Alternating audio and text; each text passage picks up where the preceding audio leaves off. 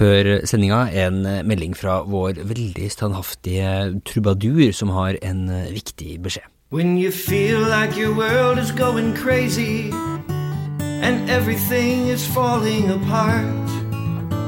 When nothing makes sense and you're thinking OMG and you just can't get the good to start, then it's important that you understand we're here to lend a hand. So try Morgan Blood at three weeks for free. It will open your eyes so you really see at morganblooded.no. Du kan altså få uh, Morgenbladet tre uker gratis. Bare gå inn på morgenbladet.no. Nå til sendinga. Jeg er jo omgitt av bare mannfolk 14 dager av gangen. ikke sant? Og bare olje og faen, fitte og pule og slåss og drikke og mer jobbing og svette og tårer og vind og vær og regn og alt faenskap. Bare for å illustrere. Hva sier egentlig bannskapet fra en realityserie i 2001 oss om det norske språket? Bli med inn i Big Brother-korpuset. Det her er Morgenbladets podkast. Jeg heter Askild Matre Aasare. Hei, Pål. Hei, hei. Og fuck you. Takk. Ja. Ikke meninga å starte, sendinga så, så forlørtende. Jeg ble tatt på senga, ja. Ja, ja. Eh, For for det, å, det å, å banne til hverandre, det kan være en viktig del av, av eh, en slags sånn eh, kurtiseringskotyme, kan, man- kan man kanskje si. ja. Hvis én banner, så er det i hvert fall viktig at den andre blir med på det. Ja. Hvis det skal bli noe mer. Det, det skriver faktisk du litt om i en sak i, eh, i Morgenbladets påskeavis, som er på gata nå, både på nett og på, på papir. Eh, Den heter Fuck, en kjærlighetshistorie. Jeg kan jo forklare litt grann mer, sette litt inn i kontekst. Du er Morgenbladets huslingvist. Eh, Norges eneste ikke-surmagerlingvist, bruker vi alltid å si. Ja. Og korrekturleseren vår. Og eh, lesejeger er du også i tillegg nå. Du er en sånn tall, eh, tallmann. Du har så mange hatter. Spør heller hva jeg ikke er. Ja, ikke sant? Men du er en grunn til at du har skrevet der, at det er din eh, kunnskap om, om lingvistikk. Vi skal tilbake til, til hvordan eh, fuck you kan være eh, kurtiserende litt senere. Vi kan vel innrømme at det handler litt om eh, et stort forskningsprosjekt på Big Brother. Men uh, først litt bannskapsforskning. Uh, for det her er handler jo da om, om uh, hvordan man studerer uh, bannskapen. Jeg lurer på om du kunne starte med å forklare litt. Hvordan er det egentlig man ser på bannskap, hvis man skal prøve å gjøre det med lingvistens blikk? Jeg kan jo si hva som har eh, skjedd her. Det er at uh, Ruth Vatvedt Fjell, som jobber eh, på Universitetet i Oslo, hun har uh, talt antall banneord i uh, Big Brother-korpuset. Og et korpus det er da en sånn stor samling med egentlig tekst. da. Og eh, Big Brother i 2001, den første sesongen, Det var revolusjonerende når det kom. ja, hele den er eh, transkribert, altså de har skrevet ned eh, alle de eh, 414 384 ordene som ble ytra i Big Brother. Og så er det da søkbart i en sånn kjempedatabase med lyd og film og transkripsjon, da, altså ordene. Og der har da Ruth Fjell eh, funnet fram til eh, hvert eneste banneord som eh, falt da i løpet av de 100 dagene som det showet gikk. Imponerende. Så har hun videre da sett litt på hvordan dette fordeler seg blant de ulike deltakerne. Hun har, så vidt jeg husker, kutta ut de som gikk ut først, fordi at dette var sånn at folk gikk jo ut, gikk jo ut én person i uka, og så skulle da én stå igjen til sist, da. Ja. Så her er det da seks av de totalt tolv deltakerne som er kartlagt da for banning. For du, ja, du har med deg noe av eh, forskningsarbeidet inn i studio her. her. Her er det tallrekker opp og ned og grafer. Eh, Hva, kan du beskrive hva, eh, hva det er vi ser? Det vi ser her, det er eh, en oversikt over eh, ulike banneord. Vi ser eh, faen, satan og helvete. De er da karakterisert som eh, grove. Så er det da jævlig, forbanna i en sånn eh, mellomfase. Og så er det da herregud og dæven, som da er eh, de hva skal jeg si, mildeste banneordene, da, sånn som det er ordna her. Så kan vi da se hvem som har sagt hva, og antall ganger de sa det, og Vi kan uh, se også en summering nederst her. Ja. Vi kan se at det mest populære banneordet, hva var det da? Det er uh, 425. Det er herregud. Herregud, ja. ja. Vi kan da si at av de 425 herregudene, så var det da Anette som sto for 124, og Anemona for 119. Og det er veldig typisk, fordi det er da et uh, mildt banneord, ja. og det er det vanligere at kvinner bruker Ja. enn menn, da. For vi ser noen mønster i, eh, i hvordan bannskap brukes, og det ene er det kjønnsaspektet. Eh, en annen ting er at man kan dele opp bannskap i tre forskjellige grupper. Hva, hva er egentlig de tre, tre gruppene? Det ene er eh, såkalt uh, alter, eller alterbanning, som Ja. jeg sier på norsk. Eh, som er at man forbanner eh, noe eller noen. Ja, Så hvis jeg da sier 'faen ta deg', ja, så er det en sånn alter-banning.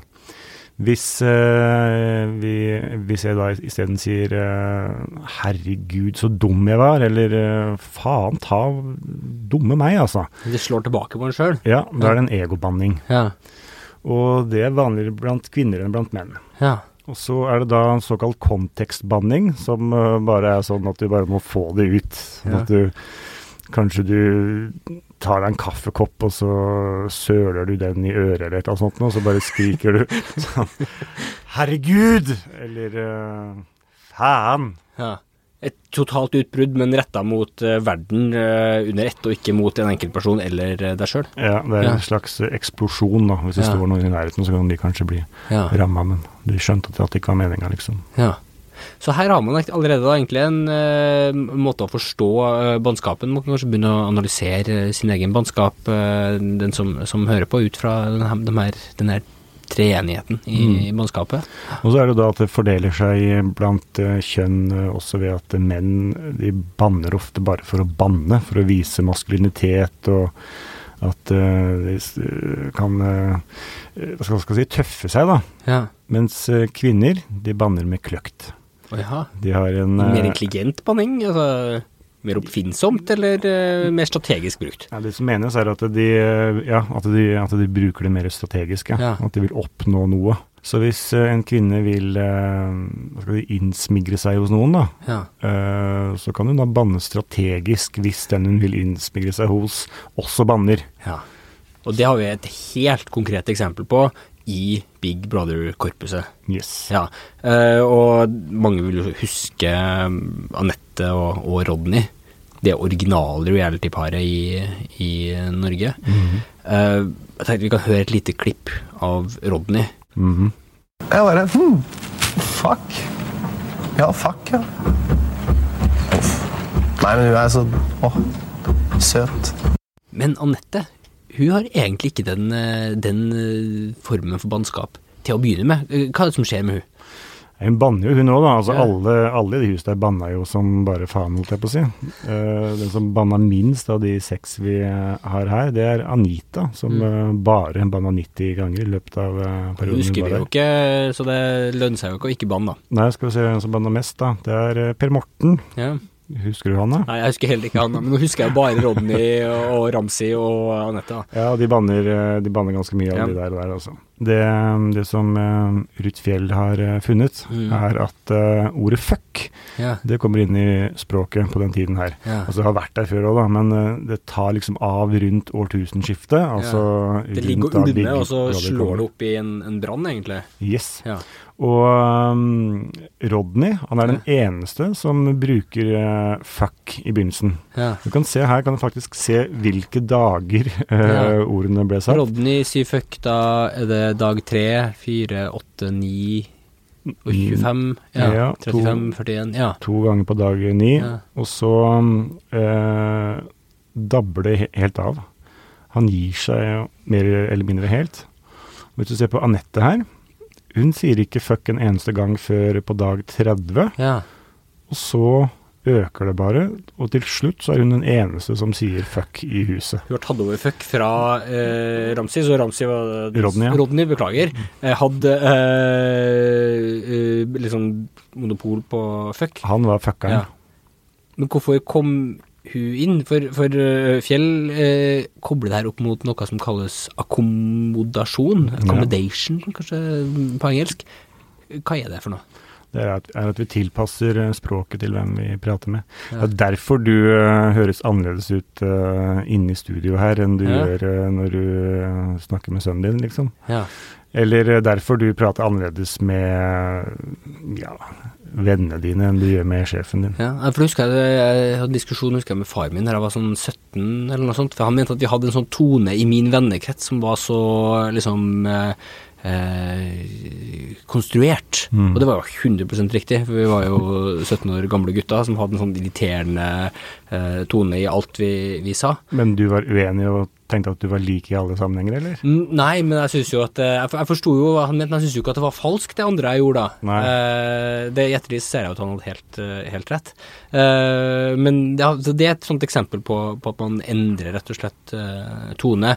Men det for å kom, få, få det inn på kjærlighetssporet igjen, det kan leses som en form for kurtisering fra Anettes side. Ja, og her er ikke Fjell i tvil i det hele tatt. Altså, hun er helt, helt tydelig på at det er dette som, eh, som skjer. Ja. Og det er spesielt ett eh, klipp da, som eh, ligger ute på morgenbladet.no også, der vi kan se dette her. ja. La oss, la oss ta en, en, en lytt. Gjorde du det? Nei, det er kødd. I stad sa du at du hadde masse regn, men hadde gitt deg alt. Fuck you. Fuck you. Se i den røyksugen. Forklar hva det var vi hørte her, for de stakkarene som måtte høre på det her grumset. Her sitter Anette ute i sofaen med to menn. Det er vel eh, Ramsi på ene siden og er Rodney, det er jo, det er jo trioen, vil jeg si, da. Nei, det er ikke Rodney, skjønner du. Jo, men det er ikke Og hvem er det? Hva heter han her, da? Det Jeg er lurer på om det er Per Morten, kanskje, eller ja. I hvert fall to, to andre menn Ja. enn Rodney, og det Ja. er poenget. Og hun sitter der og kuler'n, og de prater og har det, hva skal jeg si, normalt eh, hyggelig. Mm. Og så, vet du, så kommer Rodney ut. Ja. Og da skal hun eh, gjøre seg liksom attråverdig for han, da. Og hvordan gjør hun det? Jo, hun bruker hans språk. ja. Så um, han eh, kommer ut, da, og da reiser hun seg, så han viser yeah. liksom seg selv, da. Yeah. Og så sier hun da to fuck you på rappen uh, yeah. til han, da. Fordi han hadde kommet med en eller annen spøk om at ja. sa Da får de en kobling, eh, analysen til Fjell. Ja. Ja. Men det er jo interessant også fordi, som du sier, hun bruker jo ikke fuck når hun kommer inn i huset. Men man kan også da spore hennes aller første fuck. Det har vi også en forstyrrende video av. Kan du forklare hva utgangspunktet for denne videoen er på? Nei, det tror jeg ingen er i stand til. Men det er, eh, det er Vi må kunne si at det er et veldig spesielt klipp. Eh, Det er da han som ender opp med å vinne hele serien. Lars Joakim eh, heter vel han. Som eh, da sitter oppå Anette på kjøkkenet, tror jeg, og tygger på et eller annet som da detter ut av munnen mens han sitter oppå Bevisst henne. liksom bit et rundstykke eller et eller annet, sånn at det smuldrer ned i ansiktet hennes mens han sitter oppå. Ja, Ja. og eh, jeg har ikke noe bedre begrep for det enn uh, jokke, altså. Ja. Det ser ut som han Eller, nei Det ser, eh, veldig, det ser mørkt ut, syns jeg i hvert fall.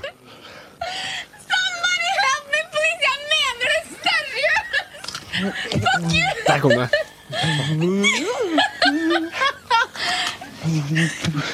Du er faen klin gæren. Det er, det er forferdelig mørkt, men der kom altså da det første fucket som uh, leda til en hel mange fuck for, for På mange måter. På, på mange måter i, i, eh, i Big Brother-huset. Ja. Ja. Eh, men, men er det egentlig eh, fortsatt brukende, det her Big Brother-korpuset? Det begynner jo å bli eh, snart ja, det var 17-18 år siden den første sesongen. Ja.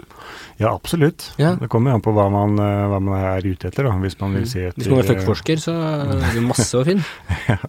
Hvis man vil se på hvilke ord som er i bruk i 2018, så er det naturligvis helt ubrukelig. Men eh, hvis man vil se på den sosiale bruken av språket, så er det jo helt eh, ypperlig. Ja. Men det som er så fantastisk med dette her, er jo at det, det er eh, helt unikt fordi det er så gedigent, og det er spontantale, som det heter. Altså det er, de vet jo at det er TV-kameraer der, men de visste ikke omfanget, tror jeg, av uh, hvordan dette her så ut for omverdenen. Det var ikke så regissert som uh, dagens eh, reality-TV ofte er, da. Med Ja. at det bygges opp til konflikter, og så skal du Ja, det, var, det må ikke avansert nok til at det ble så ja, mye konstruksjon. Nei, og det er jo Ja. det man virkelig, virkelig vil ha som eh, språkforsker, er jo da Ja. den der spontantalen. Ja. Altså ikke sånn som vi har her nå, det er helt ubrukelig, fordi at vi Vi fjerner ting vi ville ha sagt i en annen sammenheng ved kaffemaskina. Ja, og vi prater litt annerledes enn Ja. vi ellers ville gjort. Vi bruker kanskje andre ord og sånne Ja. ting, ikke sant. Fordi vi vet at nå er det noen som skal høre på dette her, og da, da akkommodasjon til en annen situasjon. Det kan Ja. godt si. Så vi tar oss eh, sammen, da. Mens i Big Brother-huset så tror jeg ingen som Det var ingen som tok seg sammen. var, kunne ikke falt inn, tror jeg. Uh, så derfor er dette her her helt, uh, helt fantastisk Ja. eh, viktig, da. Helt til slutt, uh, Pål Uvåg, Uh, et klipp som uh, jeg vet står ditt hjerte, hjerte, hjerte nært. Det har ingenting med bannskap å gjøre, ingenting med banneforskning å, å gjøre, Uh, men det fanger kanskje essensen av det Big Brother er. Hva er det vi skal få høre på nå? Jeg husker det her veldig godt uh, fra jeg så på Big Brother i 2001. Mm. Eh, jeg var jo langt yngre da enn jeg er nå. Ja. Eh, men jeg bet meg veldig merke i akkurat det her, fordi det er en sånn det er en sånn åpenbart logisk eh, brist som jeg bare fant så utrolig underholdende da jeg så det, da. Og da du visste du skulle bli lingvist, og, lete etter den type ting? Ja, når du sier det nå, så Ja. tror jeg kanskje at det Et frø ble planta, i hvert fall. Ja. For her sitter hele Big Brother-gjengen, ser det ut som, rundt eh, sofabordet sitt. Mhm. Og en av uh, Trond, er det vel, eh, en av de i dag langt mindre kjente Big Brotherne, eh, uh, reiser seg. Kjære venner, bare for å ha sagt det. Ja, det er Ingen av dere feil. er mine venner. Ingen av dere er mine venner. Og så er det ingen som reagerer på det heller. Samtalen bare fortsetter uavhengig av han. Men det er ikke rart at jeg husker det her øh, 17 år etter. Nei. Det er det eneste jeg husker, faktisk. Det er akkurat det der og der. Kjære lytter. Ingen av dere er mine lyttere.